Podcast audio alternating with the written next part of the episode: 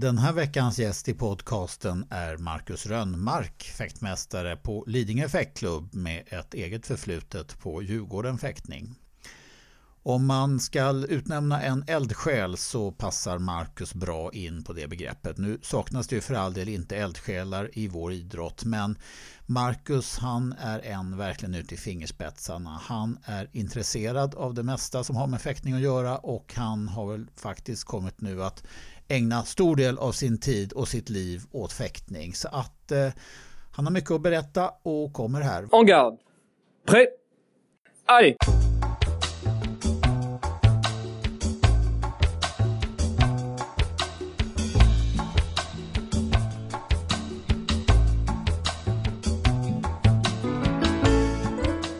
Då säger jag välkommen tillbaka masken på Marcus Rönnmark. Tack Henning. Ja, du behöver inte skrika där i micken. Vi ställer den så att den är bra, eller? Ja, det är du som bestämmer. Ja, men jag tror att den är bra.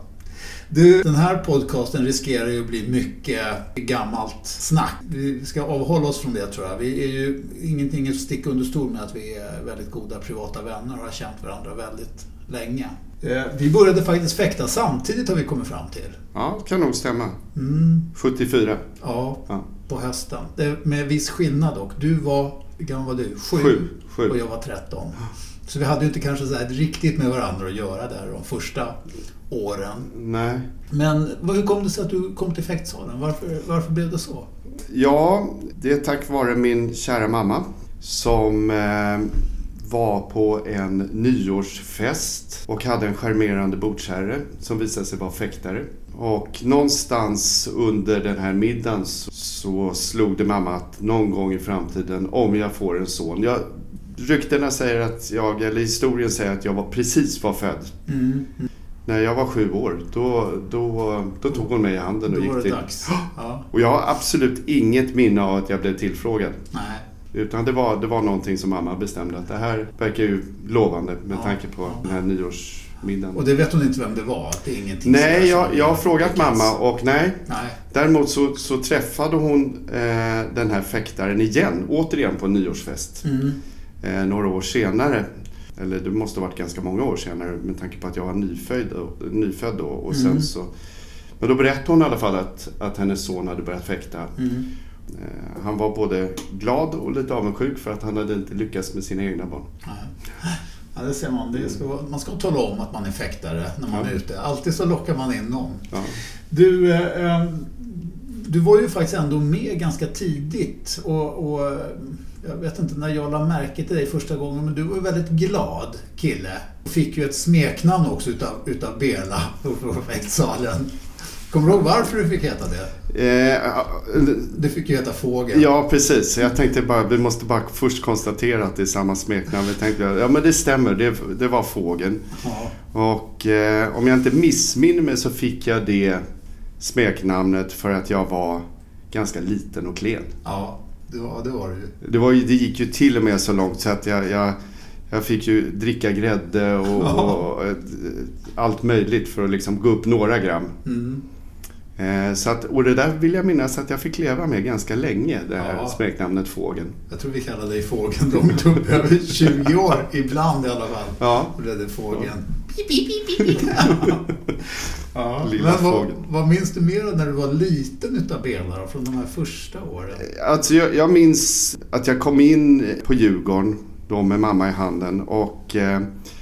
Det var med en skräckblandad förtjusning. Det var alla de här affischerna.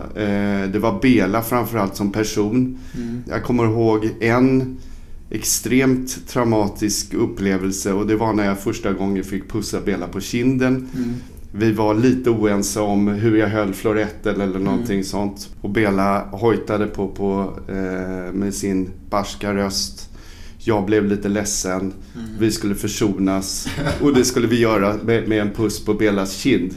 Och det där tyckte jag var väldigt jobbigt. Ja. Bela var ju min tränare redan från dag 1. Det var inga ungdomar eller någonting som höll i de grupperna då. Utan det var ju Bela själv. Ja. Han var ju otroligt karismatisk. Ja. Så att det var med en skräckblandad förtjusning. Men man liksom vistades i hans närhet. Ja. Men han gjorde ju väldigt intryck på barn och just småbarnsgrupperna hade han ju själv. Ja. Jag blev ju överlåten när jag började som 13-åring då samtidigt. Jag blev ju överlåten till diverse andra tränare eller ungdomar som hjälpte Bela med träningen. Leif Högström bland andra vet jag fick hålla på mycket och leda benarbeten så här för oss tonåriga nybörjare. Men just småbarnen tog jag hand om, gillade han. Ja, och jag tror han gjorde också ska vi säga, ett stort avtryck på alla mammorna som satt här på bänken och tittade på också. Mm. Men du var ju entusiastisk och du har ju också ett drag som du har tagit med genom livet och jag kommer ihåg från dig tidigt att du var ju noga med din utrustning, att det såg rätt ut, att det satt rätt, att du hade rätt grejer. Det har följt med alla år. Mm. Stämmer. Mm. Jag kommer särskilt ihåg ett par tigerfäktskor som ingen annan hade tigerfäktskor. Och då hade man sett dem någonstans. Åh, tiger har kommit med fäktskor. Adidas hade ju särskilda fäktskor, men det var det enda märket tror jag, som hade särskilda fäktskor. Ja, Adidas var väl de, ska vi säga, var först ut. Och sen så kom ju sedermera systerföretaget eller vad man Puma kom med någonting, ja. En stenhård variant som aldrig passade. Nej. Men sen så var det väl Tiger som kom. Och sen kommer jag ihåg faktiskt att jag på en resa med familjen till Italien i Rom fick hela familjen att springa sig trötta för att jag var på jakt efter Diadoras fäktskor. Okej. Som jag hade sett italienarna hade. Mm. Ja, det stämmer faktiskt. Att, jag var inte i Rom, men jag minns det. Jag var med mina föräldrar i Paris 1975. Mm. Då letade vi upp Prieurs lilla lokal som låg väldigt centralt inne i Paris på Rue de la Banque. Mm. Jättenära börsen så ligger det. Och där hade Prieur en liten butik och där kunde man köpa Patrick fäktskor i läder med olika vänster- och högerskor. Alltså vänsterskon hade ett skydd upp på framfoten där man skulle släpa den och högerskon hade en väldigt mycket avrundad häl.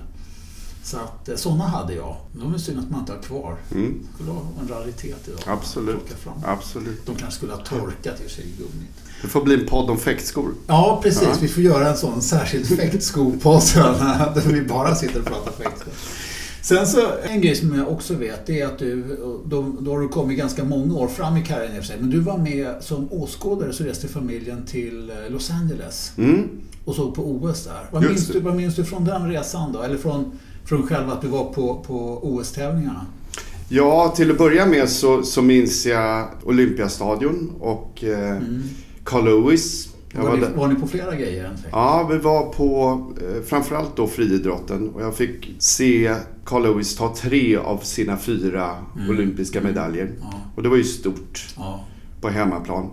Sen gjorde vi en kort påhälsning i boxningsarenan. Sen var vi faktiskt, jag fick tyvärr inte se Svante.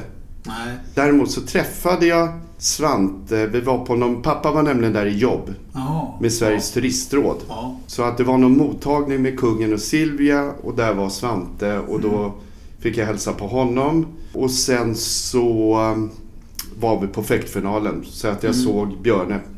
Och det var otroligt stort och inspirerande. Jag var inte så gammal då. Nej. Och jag kommer ihåg att Bela såg till, det var inte samma det var inte riktigt lika rigoröst då som det är numera.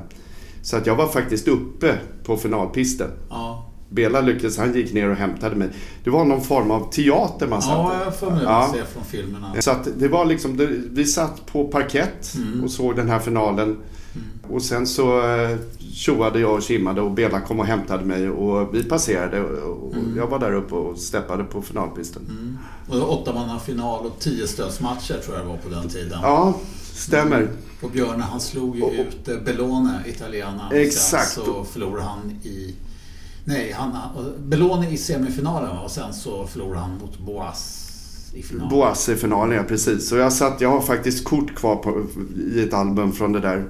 Och satt och tittade på dem för inte allt så länge sedan och det tog ett tag innan jag liksom insåg att det var ju liksom, siffrorna var ju omkastade på den tiden. Ja. Så jag trodde ju först att, kolla här, Björne han ledde stort i semin. Men det, så var ju tyvärr inte fallet. Nej, lamporna och allt var ju omvänt. Ja. Du, men det där gav väl ganska mycket blodad tand. I och för sig så tränade vi ju. Man var ju där väldigt mycket. Nu 84, då kommer jag ju ihåg att du ändå var med i träningsgänget. Fast du bara var 16-17 då. Ja, absolut. Jag kommer ihåg landslagsläger redan från 82 inför VM i Rom ute på Sjökrigsskolan när vi satt och värmeacklimatiserade med byggfläktar nere i något rum på sådana här motionscyklar. Aha. Kommer du ihåg det? Nej, och lilla fågeln höll på att trilla. Med tanke på att jag var så liten och klen så gick ju pulsen upp så att Orvar och Bela, de blev alldeles till sig i byxan där. Trodde att jag skulle liksom trilla av cykeln, men det gick ju bra. Värmeacklimatiserad för att VM gick i Rom då? Ja, alltså. Precis. Ja. Så att det var ju jag tror att det var Jerrys pappa, Bosse, som hade fixat byggfläktar. Ja, då som stod och drog. Ja, så satt vi där i full fäktmendering. Ja, nej, men jag var med där redan 82. Och sen så OS 84, sen kom ju Göran Flodström in 85 tror jag, tog över efter Leif Högström och drog igång en mycket seriös juniorsatsning. Och där fostrades ju en både stor och framgångsrik generation av fäktare. Som har hängt med ganska slitstarkt gäng också. Vilka var det? Ja, alltså i den generationen så ingick ju Peter Vanki, Gomes, Lundblad, Ahlgren, Kertes, Peter Gustafsson från Göteborg, Peter Abrahamsson, Pierre Tullberg, Per Palmström. Ja. Rickard Larsson. Jag har säkert glömt hälften. Ja, men det är ju några Grundström från Umeå. Leif Grundström från Umeå. Och det roliga var ju att det här var ju ett gäng som stod sig bra ute på de internationella juniorvärldscuperna. Rickard vann ju Schmetz. Ja. Kertes vann Schmetz. Banki var final i Budapest tror jag 86 och jag hade match om final det året. Det var annars inte. Det var ju inte som idag att det var en juniorvärldscup precis, utan det var ju enskilda juniortävlingar. Ja. Några år tidigare när jag var junior, då fanns ju egentligen bara junior-VM, fanns ju ingenting annat att vara med på. Men det började komma där lite grann, så ni var ute på sådana grejer. Vi var ute på sådana grejer, precis. Ja. Och sen gjorde du lumpen också med stor del av det här sällskapet ute på I1. Just det, I1 Kungsängen. Idrottspluton, den hade flyttat från K1 då på Lidingövägen. Det året. Ja. Ni var första kullen. Vi var första kullen, ja. Och det var ju nitlott. Ja. Och det gjorde jag med återigen då Ahlgren, Pierre Tullberg, Rickard Larsson, Mats Ahlgren. Vad hade vi mer? Arne Jansson sa det. Ja, det sa inte. Nej, Peter Gustafsson. Ja, det var ett stort gäng. Ja, vi var ett stort gäng. Som åkte, tränade ni, fäktade ni någonting där ute då? Eller åkte ni in och fäktade? Det fanns en fäktsal där då. Ja. Men oftast så gjorde vi så att vi åkte hem och tränade på Djurgården. Ja. Sov hemma. Och så åkte vi tillbaka på morgonen. Ja. Tränade alla på Djurgården då? Eller gick man till olika klubbar där man höll till? Det kanske var mest flyttade utifrån. Det här var inte den generationen när...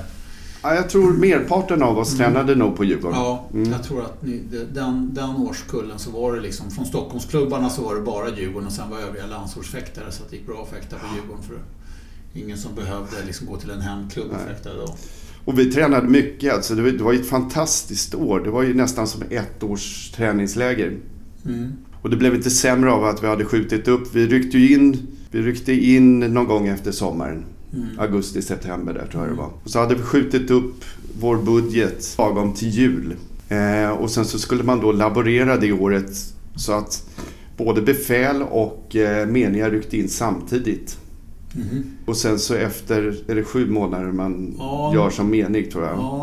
Eller det 9 kanske. 9,5. Då gick de hem. Då vände de på våra skåp och gick hem. Så där stod vi som gruppbefäl och hade inga och liksom var befäl över. Så att då ägnade vi de sista månaderna enbart. Jag menar, vi hade inga budget för patroner. Så vi kunde inte skjuta. utan och inga ska vi säga och vara befäl över, så att då var det i stort sett 100% träning. Och sen så var det ju bra med fäktning också som en gammal militärsport. Ja.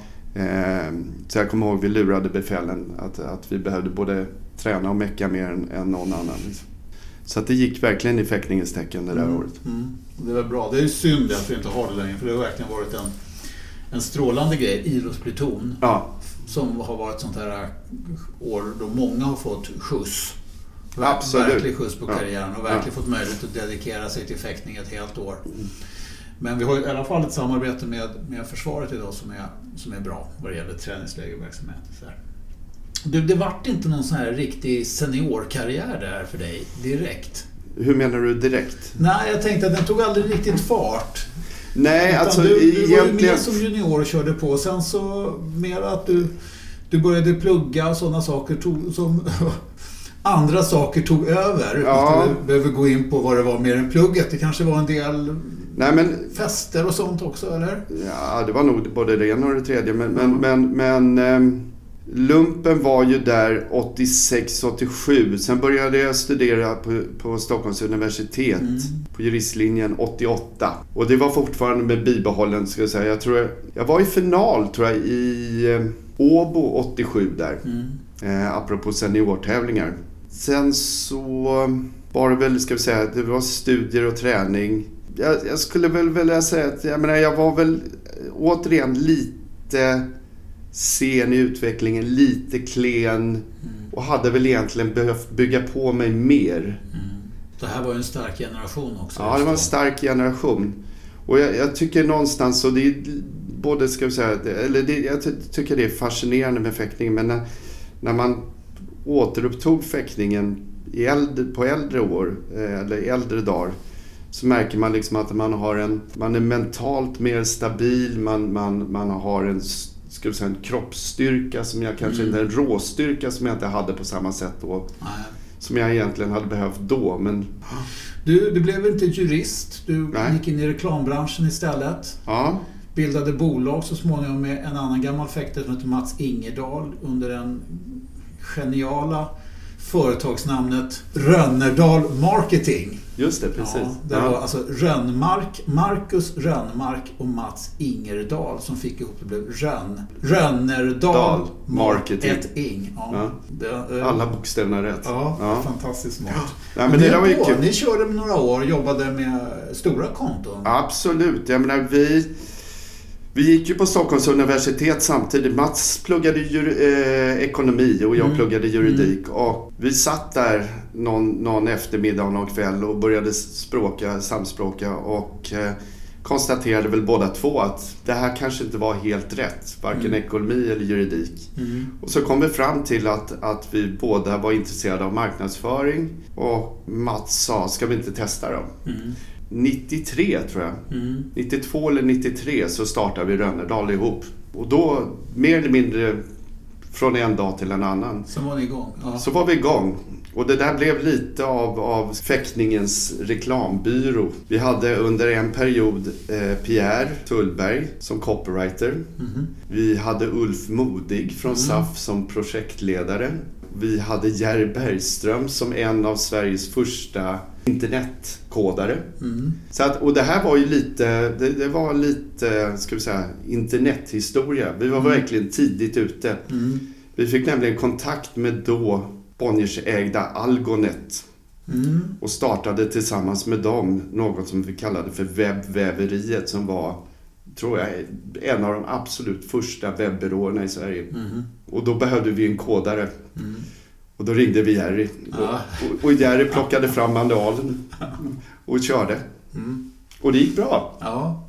Men det var aldrig någon sån här ikon, media lab eller framtidsfabriken? Nej, det roliga är att vi träffade dem i olika sammanhang och vi stod verkligen i ett vägval, jag och Mats. Men vi sa redan då att det här är bara en annan kanal. Det här är inte vår core business. Nej. Vi hade säkerligen kanske haft mer pengar på kontot om vi hade valt en annan väg. Många av de här killarna som har sett förmögenheterna både komma och gå å andra sidan. Men vi lurade gjorde vi inte, men vi konkurrerade ut fina stora byråer på vår, ska vi säga, kunskap inom det här området. Jag kommer ihåg, vi vann ett uppdrag för Telenor, hette det på den tiden, numera Telenoria.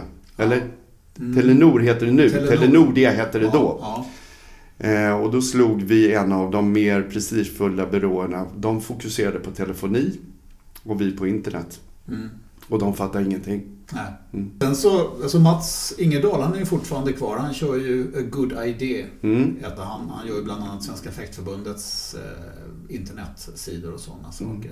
Jag vågar varken kalla dem reklambyrå eller någonting, för jag tror att man skjuter fel vad man än säger där. Det är väl en kommunikationsbyrå med inriktning på ska jag säga, online kommunikation skulle jag. Ja, det var nog det jag sa. Någonting. Men du gick ju vidare och jobbade som projektledare sen inom andra stora reklambyråer tills plötsligt en dag du kände att... Ja, alltså till att börja med så jag menar, Rönnerdahl blev ju sedermera RMR Company. Och det blev ju en stor byrå, det blev ju en ansedd byrå. Då var vi uppåt en 40-45 personer. Ja. Återigen med ska vi säga, egen webbyrå och så vidare. Och då var vi ju rankade bland de bättre i Sverige. Ja. Och då hade vi uppdrag som Hästens sängar och först Mercedes och därefter BMW. Och vi hade lanserade Arlanda Express, TV4 hade vi. Många fina så här prestigeuppdrag. Stora ja. Och sen så sprack ju den här IT-bubblan 2002. Och då valde vi kanske som lite ska vi säga, feta katter att stänga dörren utifrån. Vi var nöjda och trodde att vi kunde göra om det här med vänsterhanden. Insåg när vi kom ut på gatan att det blåste ganska snålt. Min äldsta dotter hade precis fötts, så jag kände att för första gången så skulle jag liksom, då hade jag 2 pojkar sen tidigare, Maximilian och Alexander, och så kände jag att nu ska jag tredje gången gilt här, försöka vara lite ledig. Och det gick väl 2 veckor och sen så fick jag ett uppdrag som vd för en nordisk byråkedja, vilket visade sig att det var ett luftslott. Jag tror jag avslutade min anställning där efter 1,5 månad eller någonting sånt. Gick hem och skulle vara pappaledig igen. Och då hörde en av de här amerikanska kedjorna av sig som heter BBDO. Och då jobbade jag där i 5-6 år tror jag. Jag hade en fantastiskt rolig resa där. Som seniorkonsult eller en fri mittfältsroll. Sen blev de uppköpta. Eller inte uppköpta blev de inte. De fusionerade med en annan byrå i Sverige. Och ändrade inriktning och då var det inte lika roligt, så att då hoppade jag av och startade återigen en egen byrå som hette Cederqvist och Rönnmark. Men sen kände du att du var ganska så mätt på branschen? Ja, jag menar, branschen har ju genomgått något form av paradigmskifte med de här nya sociala medierna och så vidare. Och det har resulterat i att det är en ganska orolig bransch. Varken köparsidan, det vill säga kunderna eller säljarsidan, reklambyråerna, vet riktigt hur de ska agera egentligen i det här nya medielandskapet. Så att det blir ganska kortsiktigt och det blir ganska, hattiga lösningar. Och jag kände inte att jag trivdes riktigt i den här miljön när inte det långsiktiga varumärkesarbetet var det primära längre. Sen ska jag villigt erkänna också att jag kände någonstans att det här är en bransch där man inte åldras med värdighet. Det är inte en bransch där kunskap och erfarenhet premieras, utan man ska vara ung och ball. Och jag kände att det är lika bra att hoppa av mens tid finns. Till skillnad från podcastbranschen. Podcastbranschen, där, men alltså, där kan man bli gammal. Ja, Du var inte alltid de här åren så involverad i effekt, men du hade alltid en tånagel kvar och sen var det lite mer emellanåt och sen var det lite mindre, men du hade alltid någonting kvar. Så att när du nu kände att reklambranschen hade fått vad de skulle få utav dig, så hade du ändå fäktningen någonstans i huvudet. Jag var väl inne lite till och från på Djurgården och hjälpte till. Framförallt så under de här, ska vi säga, låt oss kalla det för mellanåren då, så drog jag ju igång Sankt Eriks-cupen. Ja, för grabbarna, i alla fall Maximilian, din äldsta utav mina 2, han höll ju på med fäktning ganska mycket, var med på Gotlandsläger och han är född 94 va? Han är född 94. Så att i 12-13 års åldern så höll väl han på. Och då slog du och Pierre er samman och kom på att Sankt Eriks-cupen kunde vara en bra grej. Ja, där hade jag ju varit borta lite från fäktningen och sen så kom jag då tillbaks och sen så skulle jag då helt plötsligt vara fäktpappa. Mm.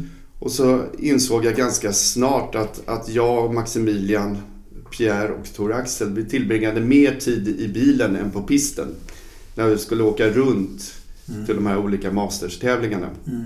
Och då sa jag till Pierre någon gång att det här måste bli, jag förstår inte varför inte Stockholm är fäktningens mecka. Mm. Vi är ju trots allt huvudstad. Det fanns ett extremt litet tävlingsutbud då. Ja.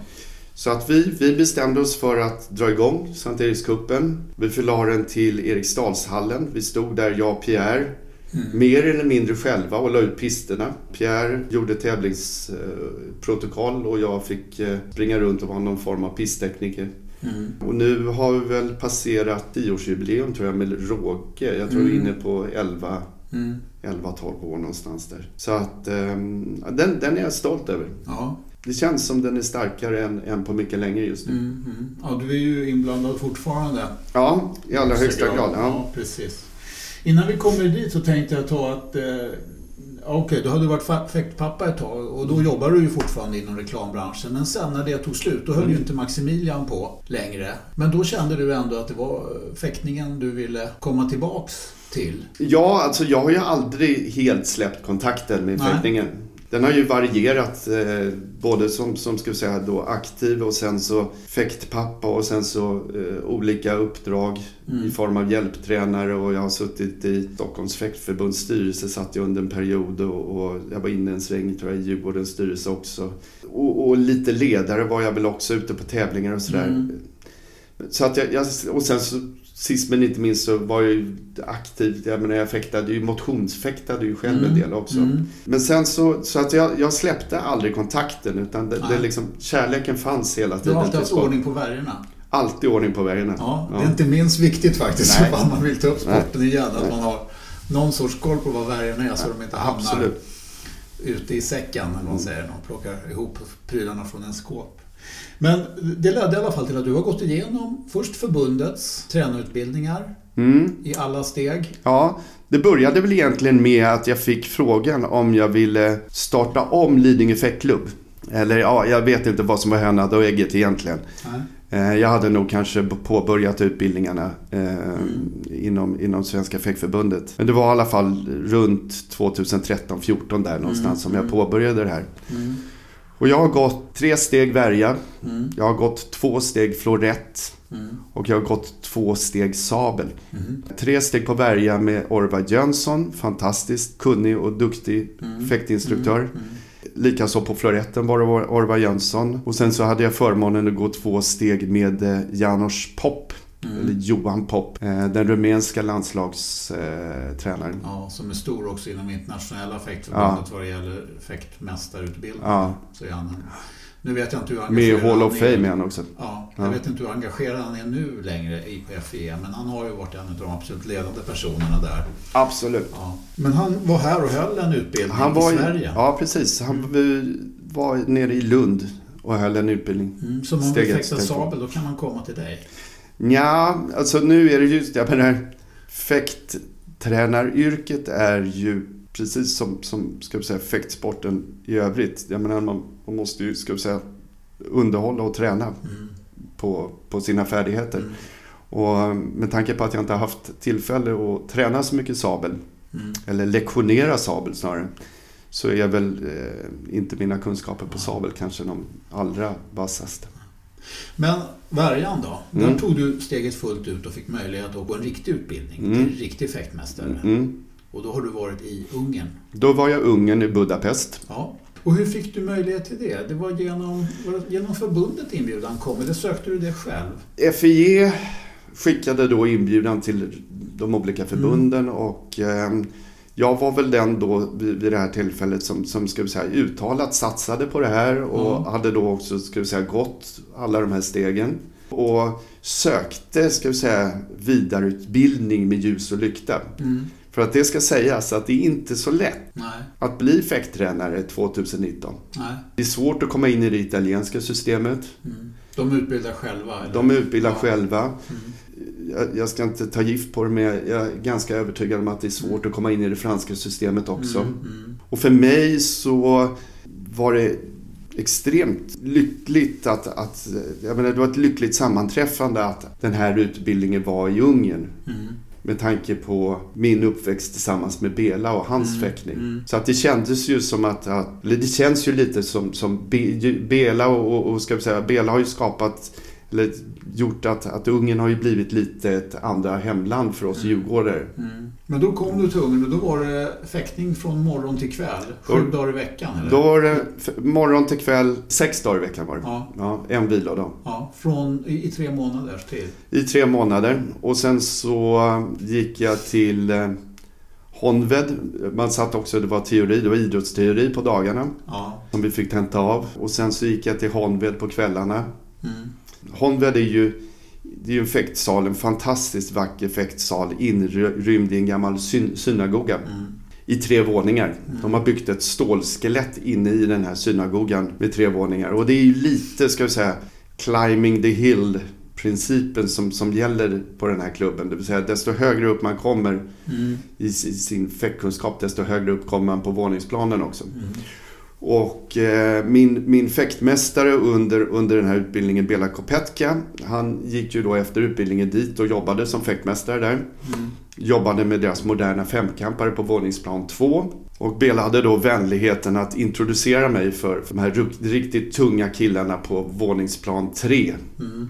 Och tack och lov, det måste jag säga, att jag menar det är fortfarande med en stolthet man berättar att man är Belas gamla adept. Det är liksom, Bela öppnar fortfarande dörrar i Ungern och Budapest. Mm, och då säger vi Béla Rerrich igen. Ja, då är det Béla Rerrich. Ja. Så att jag blev väl mottagen och de sa att visst, du ska få praktisera här. Mm.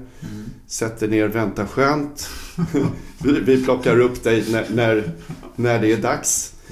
Mm. Och jag fick väl, ska vi säga, lite scenskräck. Mm. Så att jag tog tillfälligt takt och pinna ner till Bela Kopetka på våning 2 igen. Och liksom kände, kan jag få värma upp lite här med dig? Mm. Och sen så... Men det var lektionsgivning du skulle jobba med? Ja, det var lektionsgivning. Ja, visst, absolut. Och sen så ropar, nu kommer jag inte ihåg namnet på han som är chef på Honved. Men han ställer sig över staketet och ropar så det ekar i hela synagogan. Att Marcus ska infinna sig på våningsplan 3. Mm. Och då var det bara att kila upp och ställa sig där med en adept. Och då under överinseende då av 3-4 extremt ärrade effektmästare som satt som korpar och tittade på varenda rörelse man gjorde. Men jag var välkommen tillbaka så att de var väl inte helt missnöjda. Ja. Efter 3 månader då, kände du dig fullärd då som effektmästare? Nej, jag tror alltså, känner man sig fullärd, då är man fel ute. Mm. Alltså, till att börja med, och det är ju så fascinerande med fäktning, alltså det finns ju hur mycket som helst att lära. Och jag hoppas, skulle jag säga, att jag aldrig kommer känna mig fullärd. Mm. Då är jag antingen är jag trött och har gett upp på något sätt, eller så är jag obegåvad. Mm. Jag menar, någonstans så tror jag att det finns hela tiden någonting att lära. Och jag menar, sporten är ju i ständig utveckling. Så att det gäller ju att hänga med. Mm. Så att nej, fullärd absolut inte. Men det avslutades med någon form av examen? Ja, då var det då fick vi fäkta upp för 3 fäktmästare. Det var János Pop då, Johan Popp. Det var Bela Kopetka och det var Sultan, tror jag. Mm. Samt Christian Kurtzar som var sportchef på FIE. Ja. Och han som var ansvarig för utbildningen vid Semmelweis-universitetet. Mm. Så det var en härlig liten jury som satt där och granskade henne när man fäktade upp. Mm. Och då var det först en egendesignad lektion. Mm. Och sen så fick man också, ska vi säga, moment i förväg då, som man skulle visa upp. Ja. Men det var bara värja. Det var bara värja, absolut. Ja. Och hur många var ni som gick kursen samtidigt? En handfull. Okej, inte för en sådan då? Nej, lite drygt en handfull, tror jag. Okej, ja.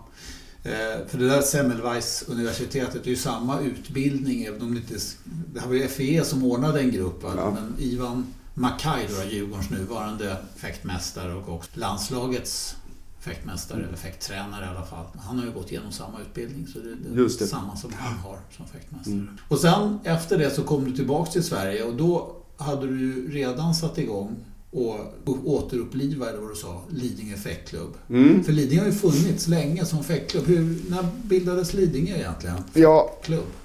Lidingö Fäktklubb bildades ursprungligen 78 eller 79 av en pensionerad flygöverste och tillika militär eller modern femkampare. Jag ska låta det vara osagt. Tyvärr så finns han inte längre så att jag kan inte fråga. 78 eller 79. Och sen så tog hans barnbarn över den här klubben under en period, tror jag. Och sen så körde Jan Wengelin under 80-talet. Och sen så tror jag att den låg i träda under ett par år. Och sen så tror jag att Jan Wengelin tog upp den. Och sen så lades den ner. Och när jag fick frågan då 2014 så hängde den i malpåse. Och det var ju ett gentilt erbjudande. Det var 0 medlemmar, 0 utrustning och ingenstans att vara. Och det kan man ju inte tacka nej till. Nej, just det. Men det här är ett typiskt Marcus-erbjudande. Det är sånt jag går igång på. Så att, vad gjorde jag? Jo, jag insåg ju av egen erfarenhet då att Svenska Fäktförbundet, de behövde elever till sin instruktörsutbildning på Bosön. Steg 1-utbildning. Så att jag erbjöd mig att bli hovleverantör av små adepter som de här tränaraspiranterna kunde träna på. Så att jag har försett steg 1-utbildningen med Lidingö-ungdomar sedan 2014. Och det är ju storleksordningen då 70-80 barn per år. Och av de här 80 så rekryterade jag väl i storleksordningen 30. Men det här är skolungdomar då, barn som inte har någon erfarenhet från fäktning tidigare utan som får... Ja, det här är skolungdomar i ska vi säga, åldern 7-9 år, klass 1-3. Den här steg 1-utbildningen, den går ju på sommaren, den går ju precis där innan midsommar och skolan har slutat, så att det är fritidsverksamhet. Så att jag tog kontakt med fritidsledarna och sa att jag kunde erbjuda barnen en hel dag gratis underhållning. En rolig prova på. Ja, med lunch inkluderat. Och det nappade de gärna på. Så att det här är ett årligt återkommande, det börjar bli tradition här på Lidingö. Jag har mina fritidspedagoger, jag ringer och säger att nu är det dags igen. Och så tar de barnen och åker ut till Bosön den här dagen. Ja, och numera så står ju jag där och... Med anmälningsblanketten. Där fick jag min första grupp. Och den drog jag igång i en gymnastiksal som jag hyrde. Här på Lidingö, i skolan. Redan termin 2. Så att termin 1 så hade jag väl 30-40-tal elever. 2 grupper. Indelade i 7-9 och 9-12 eller någonting sånt. Och termin 2 så var det någon av deras föräldrar som frågade, kan inte vi få prova? Så termin 2 så blev det vuxenfäktning.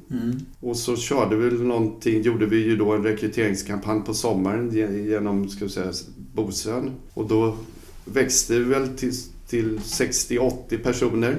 Och sen så årsskiftet 15-16 så fick vi faktiskt den här fäktsalen som vi sitter i nu. Och det är ju då en fäktsal som är fullt inredd för fäktverksamhet. Med aluminiumpister, 6 aluminiumpister, och som vi disponerar då helt själva 24/7. Och det var ju ett otroligt lyft. För att då kunde vi helt plötsligt gå ut och rekrytera ordentligt. Ja. Alltså, precis som du säger, vi sitter ju i din fäktsal, eller Lidingö Fäktklubbs fäktsal, och den här har du ju jobbat med jättemycket. Den är ju pietetsfullt i ordningsställd för fäktning, med affischer, med skåp för västar och värjor och vapen och masker. Vi sitter på en liten balkong här nu som är läxläsningsutrymme, och du har omklädnadsrum för både herrar och för damer, och det är liksom jättefin lokal, en gammal nedlagd skolas gymnastiksal. Ja, det är en ombyggd gymnastiksal. Ja. Och den disponerar ni helt och hållet enbart för fäktning. Så att man blir imponerad när man kommer hit, och det är ju jättekul att komma hit på besök. Jag ska komma hit och fäkta någon kväll också. Det får du gärna göra. Ja. Så att det är imponerande det du åstadkommit här. Och då säger du, då kan man börja rekrytera på allvar. Ja, till att börja med, jag vill bara säga så här, det är inte bara jag som har lyckats åstadkomma det ni ser, eller det du ser. Utan det är ju många eldsjälar bakom det här. Ja, jag tror det. Men å andra sidan så ser man nästan vid varje liten detalj så ser man en viss herre med en fruktansvärd petimeterinställning till exakt hur saker ska vara och till hur det ska se ut och att det ska vara precision i varje liten detalj och att det ska vara snyggt och att det ska vara rätt målarfärg och att det ska inte vara några öppna listor och så här. Ja, men du får inte glömma att jag är ju gammal varumärkesstrateg så att, och jag tror, eller det är min fasta övertygelse att en idrottsförening 2019 måste bedrivas professionellt. Även om det inte är en professionell verksamhet. Men vi konkurrerar mot professionella verksamheter där ute. Det är inte fäktklubbarna sinsemellan som konkurrerar utan vi konkurrerar mot omvärlden. Och tittar man här på Lidingö så har ju vi IFK Lidingö Fotboll som är den näst största fotbollsföreningen i Stockholm efter Brommapojkarna. Och de bedriver ju en extremt professionell verksamhet. Så att det är ju kanske, ska vi säga, på sitt sätt min största konkurrent. Min främsta konkurrent. Och de månar ju om sitt varumärke. Och de har ju konstgräsplaner överallt. Och det finns manualer för allt. Det här är min övertygelse att... Du måste upp på den nivån för att kunna hämta några därifrån. Eller? Ja, och liksom, jag skulle säga så här, inte bara där. Utan jag menar, klimatet där ute är så hårt. Så att du måste vara rakt igenom professionell. Och vi på Lidingö Fäktklubb försöker verkligen att inte lämna något åt slumpen. Och det innefattar då även, ska vi säga, fäktsalen. Att det är helt, det är rent, det är fräscht. Och vad gör du för att rekrytera? Mer än att du kör den här sommaraktiviteten. Vad är det mera för tips du kan ge? För att bryta igenom bruset och få hit ungarna. För det är de man är intresserad av med. Precis som vi precis konstaterat så måste man liksom... Man måste fundera i termer av varumärke. Man måste fundera i termer av professionalism. Jag menar, det kommer barn med deras föräldrar hit. Det är liksom första intrycket. Det gäller att du har, ska vi säga, kompetent personal som tar hand om dem. Att man inte försöker lura in dem i föreningen. Jag menar, vi har ju oförskämt bra tränarunderlag här på Lidingö. Alla våra elever får förstklassig fäktutbildning. Och sen så ska vi säga självklart det här, ska vi säga... Runt omkring mår alla bra. Jag menar, det är viktigt med värderingar, mänskliga värderingar, men också värderingarna inom idrotten. Det finns en plats för alla. Någonstans måste man inse att synen och sist så handlar det om extremt hårt arbete. Jag är väl lite skadad från min tid inom den civila karriären där jag liksom har drivit företag. Jag har ju haft 3 egna företag. Och är det någonting man har initialt när man startar upp någonting så är det ju humankapitalet. Jag lägger ju ner väldigt, väldigt mycket tid på det här. Du menar man har sig själv eller? Man har sig själv, man har sin tid. Ja. Och allt går inte att köpa för pengar. Nej. Utan det är hårt arbete. Och jag menar, du var inne på det här, hur rekryterar vi? Jag menar, nu har vi har byggt upp ett så pass starkt varumärke så att nu börjar det gå, ska vi säga, mun mot mun metoden och det är ju den absolut starkaste, ska vi säga, reklam marknadsföring du kan få. När ska vi säga dina kunder börjar intygsannonsera för dig och säga att det här är en fantastisk verksamhet, låt ditt barn prova. Många kommer faktiskt hit. Sen så gör vi som många andra, vi internetannonserar. Nu inför den här terminen så lät jag ett gäng unga gymnasieelever hålla i min rekrytering. Låter kanske lite galet. Vi har en gymnasieskola här på Lidingö som heter Härsby gymnasium. Och där var det några gymnasieelever som har startat ett utvecklingsföretag. UF-företag som de kallar för. Och det var ett företag som har som affärsidé att barn och ungdomar ska få prova på olika sporter. Då sa jag, bra, ni får prova, ni får hålla i min rekrytering. Så att då hade vi 30 barn tror jag här under jullovet. som provade fäktning. Och det kommer säkerligen att ge resultat, det är jag helt övertygad om. Kul! Marcus, i anslutning till tränaruppdragen så har du också haft, eller till tränarutbildningarna ska jag säga, så har du också haft en hel del, eller några stycken i alla fall, tränaruppdrag för FIE. Mm. Vad är det för någonting som du har varit med på då? Jag blev tillfrågad om jag ville hålla ett FIE-träningsläger inför kadett- och junior-VM i Plovdiv, Bulgarien. Och det här är ett initiativ som FIE har startat. De kallar det för utvecklingsläger, och det har att göra med antingen om man har, ska vi säga, ekonomiskt sämre förutsättningar. Mm. Alltså länder som har det. Länder som har ekonomiskt sämre förutsättning. Mm. Jag hade en fantastisk fäktare bland annat från Kazakstan som tog medalj på kadett-VM, var det. Ja. Inte JVM. Ja. Och sen så kan det då vara de som kommer från länder där det finns, ska jag säga, ett tunnare effektunderlag. Alltså vad det gäller tränare och sparringpartners och så vidare. Mm. Och då bjuds de in utav FIE, de här effekterna? Ja, man får nog ansöka om. Ja, okay. 2017 när jag hade, då var det Kazakstan, Argentina, några asiatiska länder. Mm. Irland var med, tror jag, till och med. Ja. Så att det är en härlig blandning. Mm. Otroligt inspelad. Det är både kadetter och juniorer då. Så att det är väl någonstans 15-20 elever som bjuds in till det här. Mm. Och då är det någon annan tränare med också? Nej, jag kommer hålla i det här själv. Förvärjan och sen Förvärjan, ja. Och Florett och Sabel. Ja, Florett och Sabel, absolut. Och sen så sätter man ihop på kadett-VM ett FIE-lag. Mm. Och där fäktar de ju på alla tre vapen. Mm. Mm. Så att då kommer jag vara med och ska vi säga, hålla i coachingen. Så jag får ju coacha de här eleverna också, för att många har ju inte sina tränare med sig. Mm. Nej. Okay. Så att jag håller i coachingen under, både individuellt och i lag då. Och det har blivit en del sådana här utmärkelser att du har uppmärksammats också för dina fäktar som fäkttränare och som klubbstartare här på Lidingö. Mm. Någon sån här hedersutmärkelser. Ja, dels blev jag årets idrottsledare. Ja. På Lidingö 2016. Mm. Då var det Lions Lidingö som utsåg mig till det. Ja.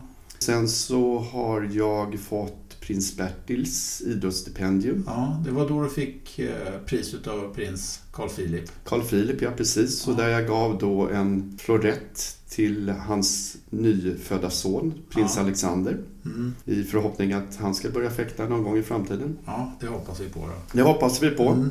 Och sen så Belas stipendium. Ja. Vilket värmde... Bela Rerrichs minnesfond. Ja, precis. Värmde otroligt. När jag var klar med min utbildning så gick jag faktiskt och det var det första jag gjorde. Det var liksom gå till Belas grav och berätta att nu var jag klar.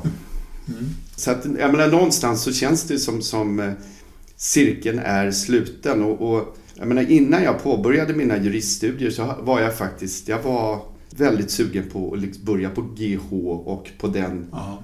Fäkttränarutbildning som fanns där på den tiden. Men så blev det inte så, utan det med ska vi säga, påverkan hemifrån och utifrån från kompisar och så vidare, så blev det juridik istället. Och det ångrar jag inte, för att jag hade nog varit ganska trött om jag hade stått på pisten direkt efter universitetsstudier då på GH. Mm. Och det måste jag säga att jag menar, med facit i hand så här och kanske något som jag inte reflekterade över så mycket som aktiv, men det är med ännu större beundran och vördnad jag ser tillbaks på vår gamla fäktmästare Bela. Mm. Hur mycket tid han la. Mm. Alltså det är ibland frågar man sig hur det var möjligt. Mm. Han gav allt utav sin tid. Han gav allt. Jag fäktade lektion, det gjorde säkert du också, med honom på julafton till och med. Och därefter så gick man hem till Bela och åt en torr kaka och drack lite te eller saft. Men det var ju en sån här grej att vi skulle fäkta på julafton bara för att. Ja. Bela är ju fortfarande en stor inspirationskälla, både vad det gäller, ska vi säga, drivandet av klubben, men också som, ska säga, personlighet och tränare. Mm. Och där försöker jag i någon modern tappning var någon liknande förebild. Nu tror jag inte jag kanske kommer att göra lika stora avtryck som Bela, men jag menar, kan jag göra litet avtryck så. Det var ju en annan generation Vi också på den tiden. Han var en annan generation än vad vi är, och vi var också en annan generation än ungdomar idag. Det är inte lika, det var inte lika mycket som drog då. Idrotten var liksom lättare kanske att rekrytera. Vi talade lite innan om Stockholms fäktförbund och om Sankt Eriks-cupen och sa att du är inblandad i det igen nu. Du är faktiskt ordförande i Stockholms fäktförbund. Mm. Vad innebär det då för dig? Ja, sedan 2017 så är jag ordförande i... tackar jag till att bli ordförande i Stockholms fäktförbund, och jag kände ju ganska snabbt att jag menar, nu hade jag startat Lidingö Fäktklubb 2014 och istället för att fäktdagen eller fäktvärlden tar slut när jag stänger dörren på Lidingö Fäktklubb, så är det egentligen där allting börjar när jag går ut genom dörren på fäktsalen. Och då kände jag att som verksam i Stockholm så är ju då verksamheten inom Stockholms fäktförbund och den tävlingsverksamhet vi bedriver, det är ju extremt viktig inkörsport i tävlingssporten fäktning. Så att vi har, tycker jag, fått ordning på den kanske viktigaste tävling vi bedriver, Sankt Eriks-cupen. Så att nu är det 6 deltävlingar igen. Vi har ägnat mycket tid och energi att hitta en struktur och en organisation så att det här ska leva över tid. Varje tävling sysselsätter ju i storleksordning 60 personer. Ett otroligt jobb att genomföra en tävling. Så att det ska läggas pister och det ska beredas smörgåsar. Och så har vi Eva och Paul som oförträtligt sitter i det här sekretariatet. Och Eva Lövgren och Paul Sivert. Ja, precis. Mm. Ja, det är så mycket jobb som läggs ner. Som jag hoppas alla föräldrar liksom förstår och uppskattar, och inte minst fäktarna som står där på pisten. Det är många mannatimmar som läggs ner ideellt. Sen har vi lagt stor vikt vid att gå igenom och inventera och laga upp och förnya allt material, för att någonstans så tycker jag att liksom, vi kan inte bedriva en verksamhet om vi inte har schyssta grejer. Vi har som förbund köpt in nya datorer till tävlingsledning och de senaste versionerna av tävlingsprogram och så vidare. Så att allt ska vara helt fräscht, rent, och det ska fungera. Så att nu har vi 24 fullt fungerande set med reservdelar och reservapparater till det. Och sen så har vi ju faktiskt kanske gjort den största förändringen i Stockholmsfäktningen på många, många år genom att vi har bytt hemarena från Åkeshovshallen till Stora Mosse. Och det har vi gjort för att vi har vuxit ur Åkeshovshallen. Och ska vi kunna ha bra tävlingsarrangemang i framtiden, då måste vi ha en större hall. Så att det tycker jag väl är liksom... Det är slut med Åkeshovshallen. Det är slut med Åkeshovshallen, nu är det Stora Mossen. Där får vi in luftigt 24 pister. Jag vill minnas att vi fick in 16, och tryckte vi med kofot in så kunde vi få in kanske uppåt ett 18 i Åkeshovshallen. Men då fanns det inte plats för domare. Nej. Då stod man på varandra. Det är väl vad vi ska säga så far har ägnat oss åt, eller under min tid som ordförande. Sen skulle jag vilja att vi tittar mer på hur vi kan samverka mellan klubbarna. Både ska vi säga socialt och träningsmässigt. Jag menar, fäktfamiljen är inte större än att jag tror att det är både roligt för våra fäktungdomar att umgås över fäktgränserna eller klubbgränserna. Men också ur ett träningsperspektiv. Ska vi nu leva upp till vår vision 2028 att bli en av de bästa, minsta fäktnationerna i världen. Då får vi nog kavla upp ärmarna på den. Men tror du det är någonting som Stockholms fäktförbund kan ta initiativ till och se till att den där kittet, var det där kittet mellan klubbarna? Ja, i vissa delar ja. Absolut. Jag menar, vi har många läger, och jag menar, allt behöver inte vara fäktrelaterat. Utan det kan vara olika sociala evenemang eller utbildningsevenemang och så vidare. Och jag är helt övertygad om att vi kan nyttja loven på ett bättre sätt. Jag får ju säga, jag tycker att det räcker väldigt gott om man som den regionala organisationen som Stockholms fäktförbund är, när man lyckas ta de rollerna att man anordnar en sån pass viktig ungdomstävling i regionen och dessutom klarar av att hålla utrustningen och se till att man har en arena som funkar, så är ju det, har man ju fyllt egentligen allt som man någonsin kan kräva på den. Absolut, vi har faktiskt en annan rolig tävling som vi har relanserat, det är ju lag-DM. Och där hade vi nu 2018 19 lag anmälda, och det är ju fantastiskt. Och lagtävlingar finns det ju inte så många. Så det är kul att den finns åter på plan. Liksom. Mm. Mm. Du Marcus, som avslutning här då, du har ju inte lagt ner din egen fäktkarriär heller helt och hållet. Du håller ju på, nu ska vi säga, det har jag. Du är 51. Jag är 51. Det är ingen ålder som fäktare. Nej, det är ingen ålder som fäktare. Men jag har lagt ner den. Den kommer alltid, ska jag säga, som prio 2. Ja. Men du ska i alla fall åka, vi har varit på de här Europamästerskapen, du var tillsammans här 2 år, nu får vi se hur jag gör. Men du ska åka till Cognac i Paris. Nej, i Frankrike. Cognac i Paris. Här. Ja, inte Cognac i Paris. Syftningsfel. Man kan dricka Cognac i Paris. Ja, det var det jag tänkte på. Jag får ambition att åka till Cognac. Och vara med på den här tävlingen. Tillsammans med många andra svenskar ska sägas. Ja. Men sista frågan då. Är det ordning på grejerna nu? Har du rätt fäktväst och rätt handske och rätt skor och rätt strumpor och värjorna perfekt skick? Ja, alltså du tar upp det här med skor. Du inleder den här intervjun med skor och du avslutar med skor. Och det är inte, alltså det här handlar inte primärt om skorna eller fäktutrustningen, utan jag tror det här handlar nog snarare för mig. Jag är ju en extremt, tror jag i alla fall, kreativ själ liksom. Och tankar och idéer, de svämmar över i huvudet på mig. Och där så tror jag att den här, ska vi säga, du tar upp det här med fäktsalen och du tar upp det här med fäktutrustningen och dels har ju, ska jag säga, fäktutrustningen när det begav sig så hade den ju, ska jag säga, då hade den ju ett syfte. Och då ville jag inte lämna, ska jag säga, utrustningen åt slumpen, utan det, jag menar, eller jag ville, ska jag säga, skala bort det momentet. Jag menar, jag skulle inte kunna skylla på att mina värjor inte funkade eller att inte utrustningen fungerade. Men jag tror också att, jag menar, för mig handlar det om att liksom skapa harmoni i livet.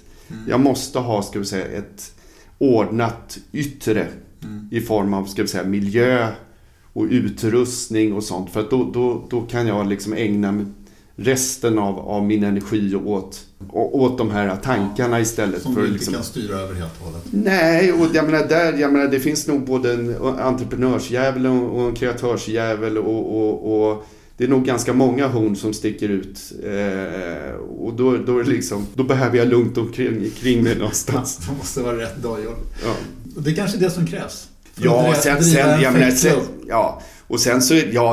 menar, herre min skapare, jag menar, får man vara konstnär i den här branschen. Jag menar, här får man göra både högt och lågt. Så är det. Jag hade en praoelev här, han var helt chockad. Som praoade som fäktinstruktör. Ja.